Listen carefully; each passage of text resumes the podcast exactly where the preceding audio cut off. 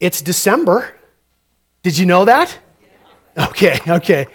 Just in case you weren't aware of that, Christmas is 22 days away.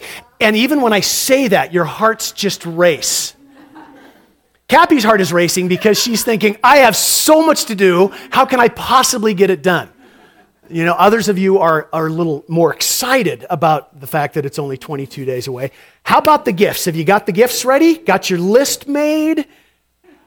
I can help you with that. I can help you. Once again, I have found an amazing website. You are going to love this. It's called Uncommon Goods.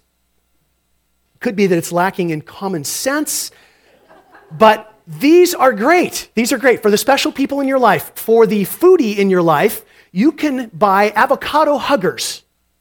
This is a little, you know, it, it's a little device, um, you know, based on the idea that little avocado goes a long ways, and so there's usually the, the one half that you don't use. It is a form fitting silicone cup. Two sizes ensure that you're prepared to preserve a large and small variety, and the convenient pit pocket can be pushed in or out for the tightest possible seal. So, for the foodies in your life, avocado huggers. Oh, you can buy two of those for $7.95, by the way. For the fitness nut in your life, you could get Yoga Joes. Now, these are nine miniature plastic, fun posing little servicemen, and they provide inspiration to the soldier in your life who is going through basic yoga training. Packaged in a mini yoga studio box with a bamboo floor, only $25. Now, Everyone has a clothes horse in their life. You could buy this person a literary scarf. They can get all wrapped up in a classic story. These infinity scarves are the perfect way for you to show off some literary love in any weather. Each scarf is silk. You're laughing. Each scarf is silkscreen by hand with passages from some of the world's greatest books letting you cheer on Jane Eyre, go through the ups and downs of romance with sense and sensibility, take a tumble down the rabbit hole with Alice in Wonderland. My wife thinks that is a good idea, and Sharon wants one. Okay. Can I share one more? For the dog lover in your life, dog breed socks. These cozy socks are a humble tribute to your favorite pedigree, featuring detailed graphic and the name of the breed you'll let it be known just how much you love your pooch. 12 bucks. We'll buy you a pair of those. Just a sampling of some of the amazing gifts available on Uncommon Goods. I know. Shut up. Give it up, right? Now, crazy as it might sound, no. I do want us to spend these Advent Sundays on the topic of gift giving in this season of gift insanity. It drives me nuts that Christmas is in the stores, as Justin mentioned, before Halloween. What is wrong with us? But it's insanity.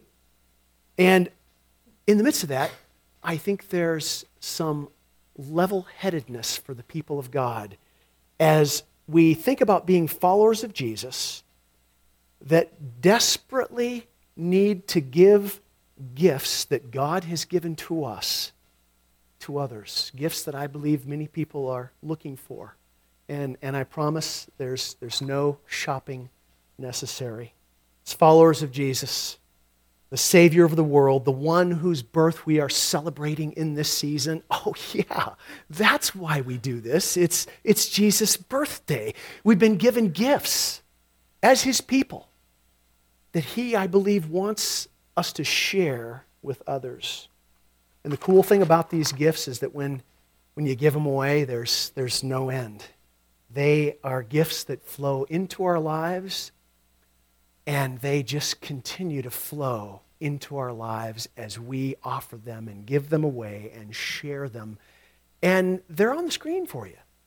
And you're thinking to yourself, those look a whole lot like the traditional Advent themes. You know, can't pull anything over on you folks. Church has been celebrating these for centuries. The Advent themes, as I was thinking about Advent this year and uh, where we go, and the idea came to me that, that these themes that we celebrate really are gifts from God because we do not earn them in any way. That's what makes something a gift. We don't earn them. But when we enter into a relationship with God through faith in His Son Jesus, He gives them. And like everything that God gives to His people, I think His intent is not for us to cling tightly, but to give them away, to open up our hands, open up our lives, and, and share freely what He has given to us. For God so loved the world that He gave His only Son. For many of us, John 3:16 is the first verse we ever memorized in Sunday school eons ago, if you've been in the church that long. The miracle of our God is that He is a giving God. Even more, He is a self giving God. God blesses us with an abundance of things. Everything that we have is from His hand, but even more importantly, He gives us Himself. He gives us Himself. Okay, just look a little bit in awe of that truth, okay? He gives us Himself. Read about any of the gods in any culture, in any time in the world, and try to find a God that gives Himself for the sake of his or her people, for their satisfaction. The gifts that God gives to us. These Advent themes, I think, speak to, to the very core of what it means to be human and to, to find these gifts given to us as we enter into relationship with God offers for us a sense of, of security and satisfaction that I think the human heart longs for, and yet really can only be found at the deepest level in who God is peace, joy, hope, and love. Longed for by many and can be experienced to a lesser degree, but the deepest and the most satisfying experience of these themes is found in the one who defines them.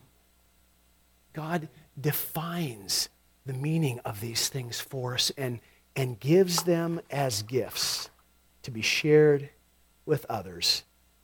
So, this morning we want to consider, as you already know, the gift of peace. And I, I'm just so blessed that, that we're talking about peace on a Communion Sunday morning. Nothing represents biblical peace more clearly for us than this table. The sacrifice of Jesus is essential for us to clearly understand the nature of God's gift. If we really want to understand, and I think it's important for us to understand clearly in this Advent season, when there is much singing and talking about peace, what's the Bible say about it?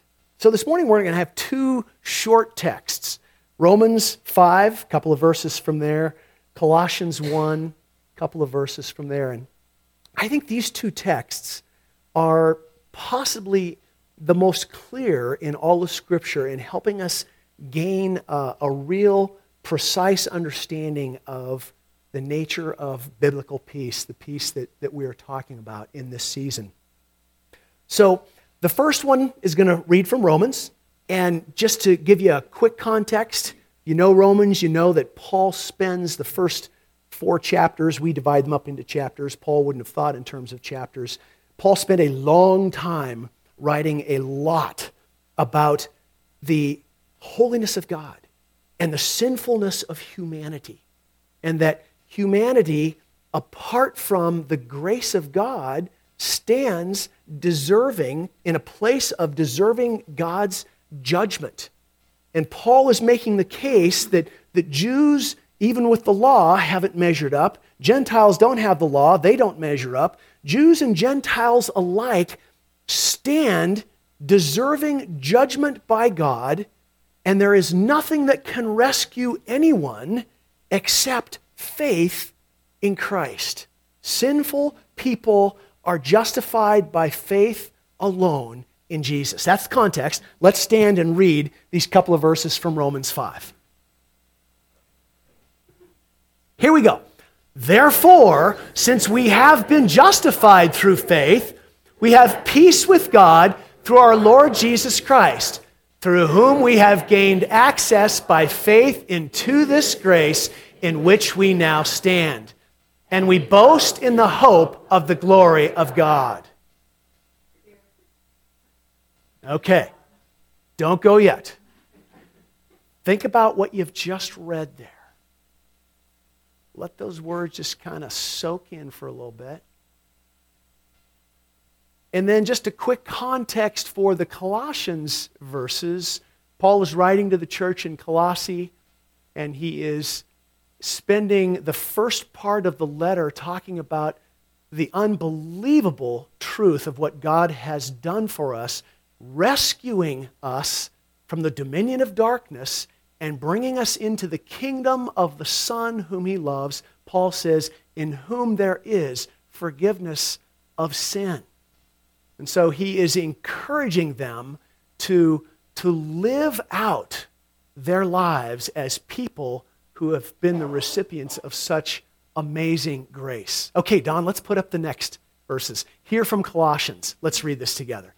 God was pleased to have all his fullness dwell in him, and through him to reconcile to himself all things, whether things on earth or things in heaven, by making peace through his blood shed on the cross. There's our word again by making peace through his blood shed on the cross. God was pleased to have all of his fullness, God's fullness, the fullness of God, to dwell in Jesus through him to reconcile everything, things on earth, things in heaven, by making peace through his blood shed on the cross. Okay, sisters and brothers, that is God's word for us this morning. Amen. Go ahead and be seated. Okay.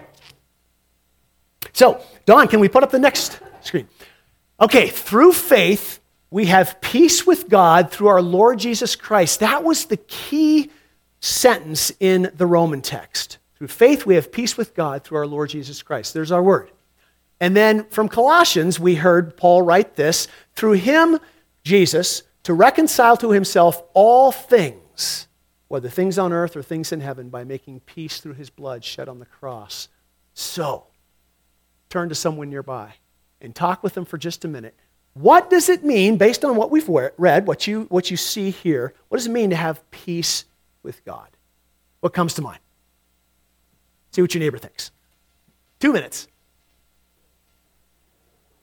Okay, we ready?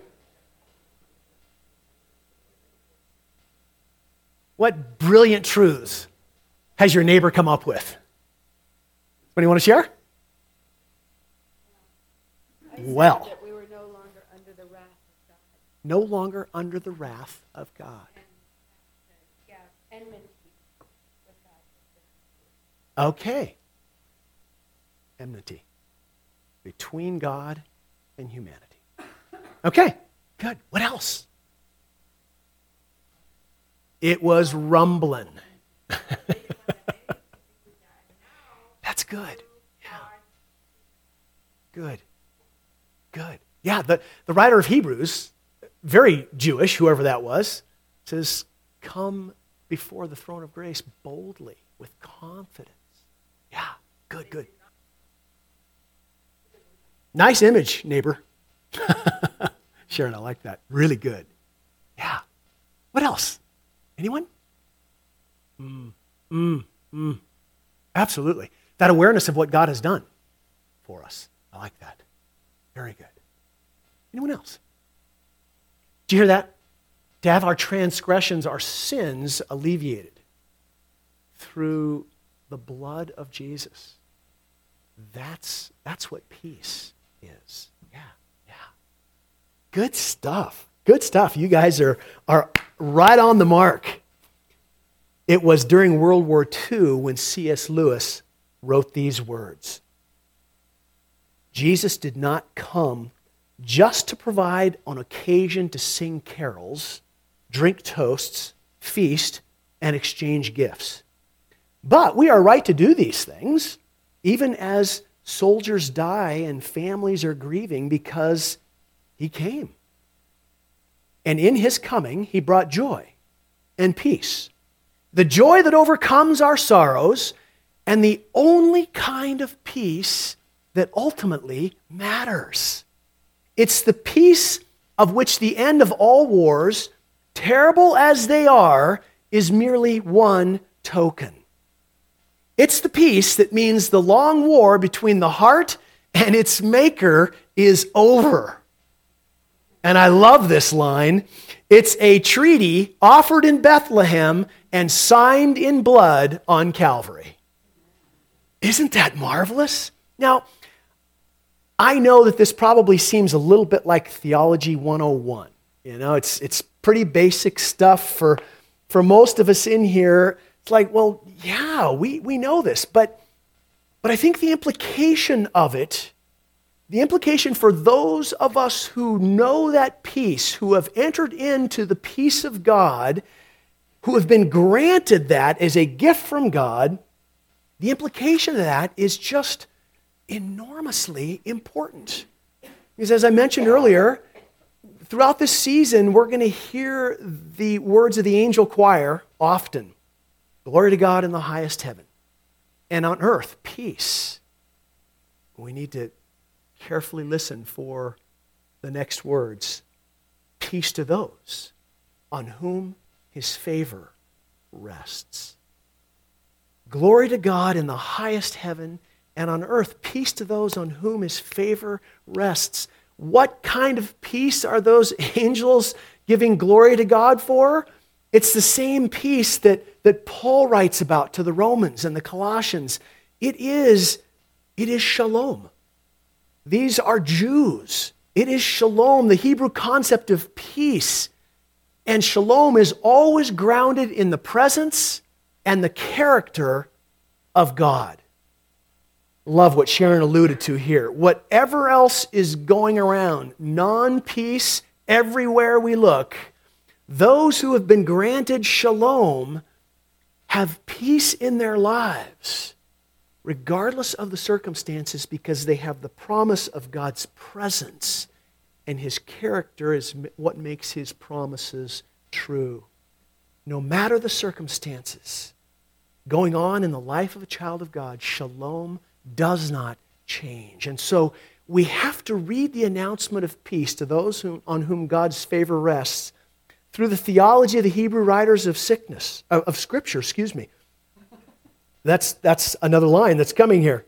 Through the writers of Scripture, Jesus didn't come to save us from sickness, though he often chooses to heal us. He didn't come to save humanity from war.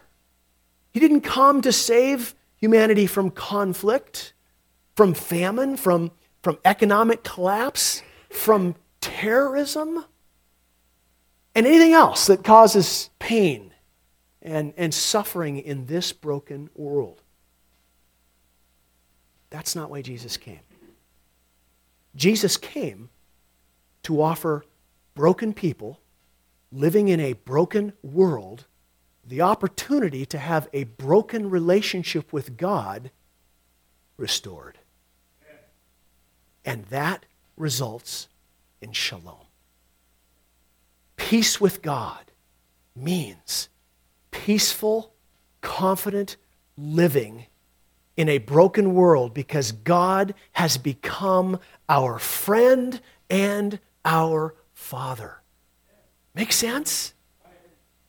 And so, if I can say it this way, without, I hope, sounding like I'm assuming something, I don't read the scriptures and the plan of salvation and God's redemption through Jesus as ever being his intent to save the, the, the world from these hardships that are part of the brokenness.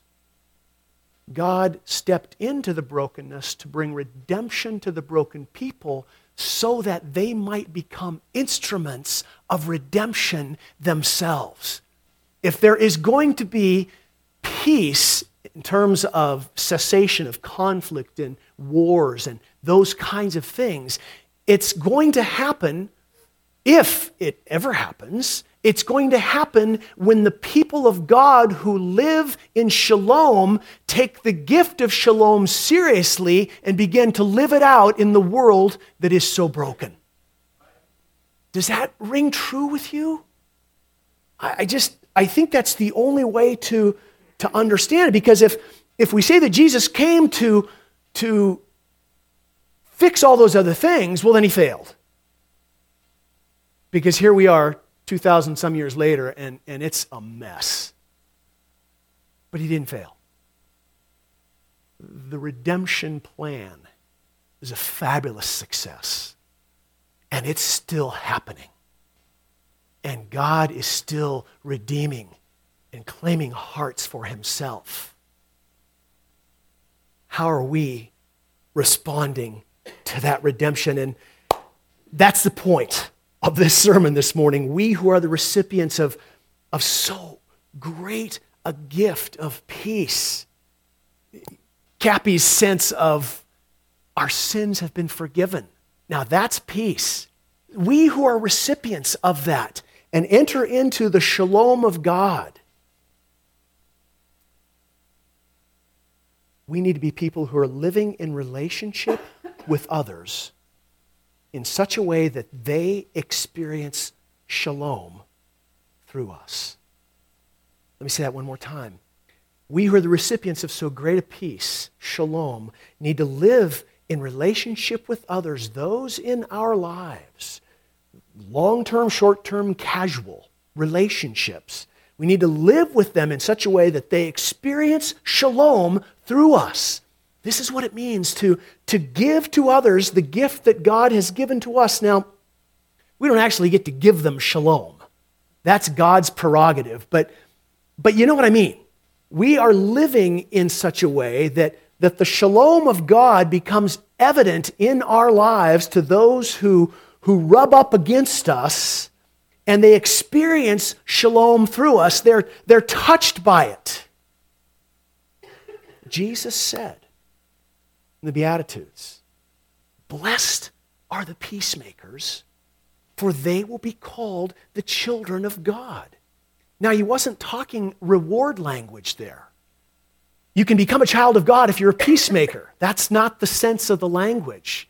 It's, it's language of identification. Jesus is saying blessed or satisfied or, or filled with joy. Some translators even give it a, a rendering of, of happy. Blessed, blessed are those who are peacemakers, for they will be called, they will be recognized as, they will be identified. Whoa, that must be a child of God.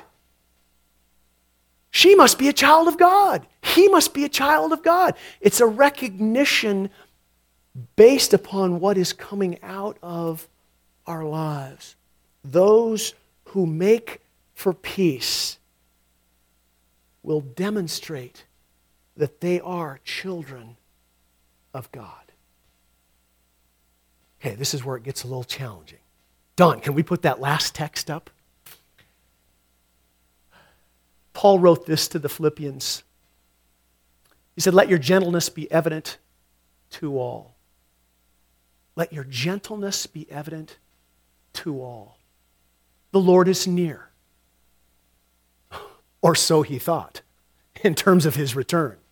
The Lord is certainly near in our presence every moment of every day. Do not be anxious about anything, but in every situation, every situation, regardless of what it is, by prayer and petition with thanksgiving, present your requests to God and the peace of God, the shalom of God, which transcends all understanding, will guard your hearts and your minds in Christ Jesus.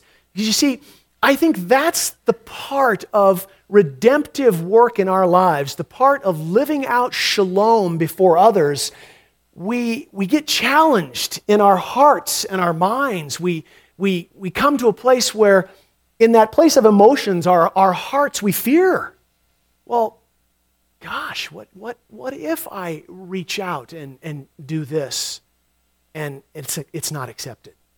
What if it's, what if it's rejected? You know, we, we begin to, to, to think about the what ifs, those scenarios that, well, gosh, I'd like to do this, but I, I'm, not, I'm not guaranteed of the results. This, this could be dangerous. This, this could be hard. This could be embarrassing.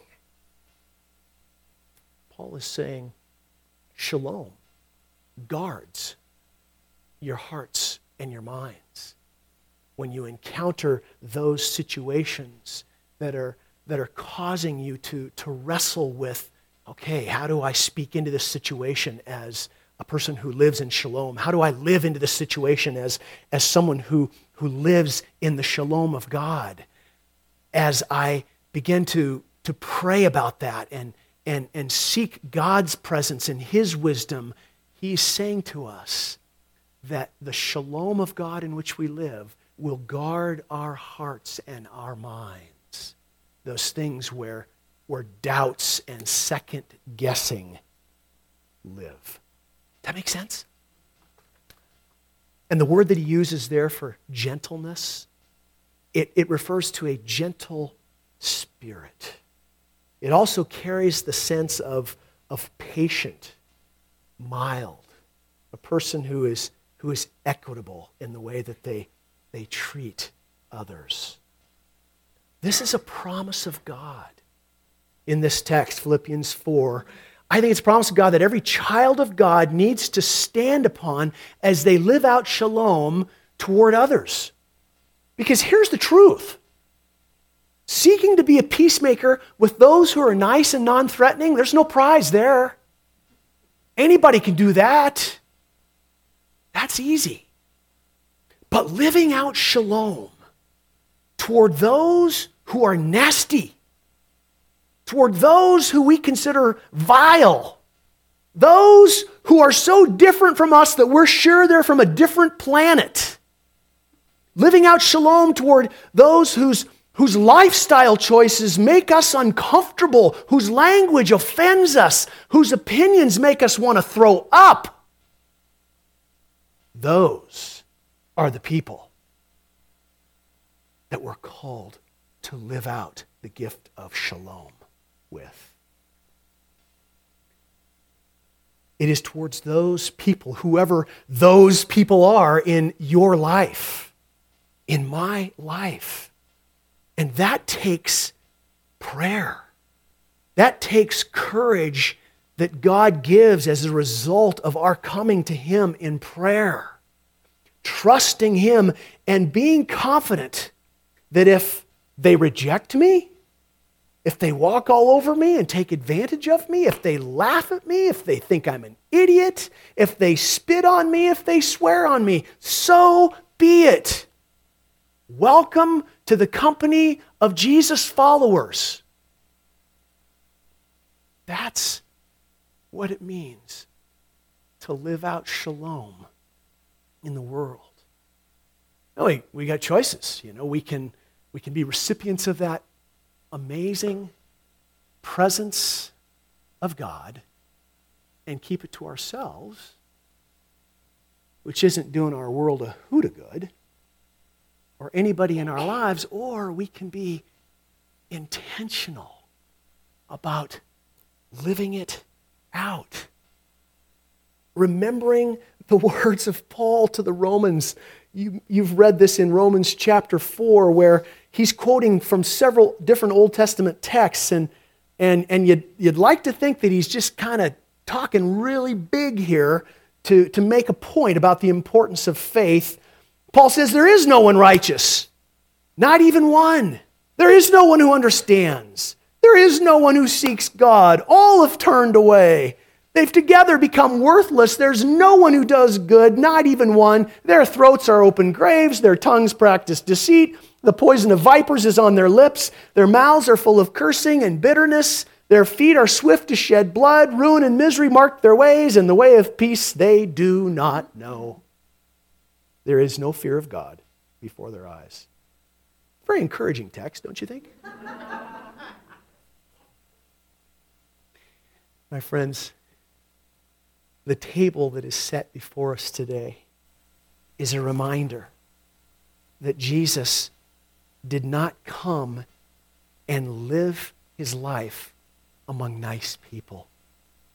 When the standard is the holiness of God, no one is nice. That's Paul's point with those words. Everyone is disgusting in light of the holiness of God. But Jesus came. Jesus came into this world. He came because the heart of God, Father, Son, and Spirit together longed to see the disgusting made beautiful again. Great sacrifice brought about the possibility of great peace for those who did not have it. So let's understand the cost of shalom. If we're going to live this gift toward others, and I think that's what God wants of us because we have been given it freely so that we can give it away freely. The cost is great. The cost to our reputation, the cost to our comfort, etc., etc. It's great. But there is no shalom without sacrifice. The people of God have no shalom without the sacrifice of Jesus. Others in our lives cannot experience or be touched by the shalom of God through us if we're not willing to sacrifice for their sakes. Brothers and sisters, what we celebrate in this season is a far greater peace. As Lewis wrote, it's the only peace that ultimately matters. It is the undeserved gift, and that is a redundancy, but it's an important redundancy. Undeserved gift of peace with God. As we come to the table this morning of the one who secured our peace, our shalom, I want to invite you to just take a couple of minutes to be quiet, to listen for the voice of the Spirit speaking into your heart about what it means for, for you to be a peacemaker in this season and in every season toward all those who are in your life, all those who, who are part of my life, especially those whom we wish were not a part of our lives. I'm pretty sure that that's where we'll hear his voice clearly. How would God have us who live with the truth that it is well with our souls? How would he have us live toward those who need to experience his shalom through us? Take a few quiet moments and listen.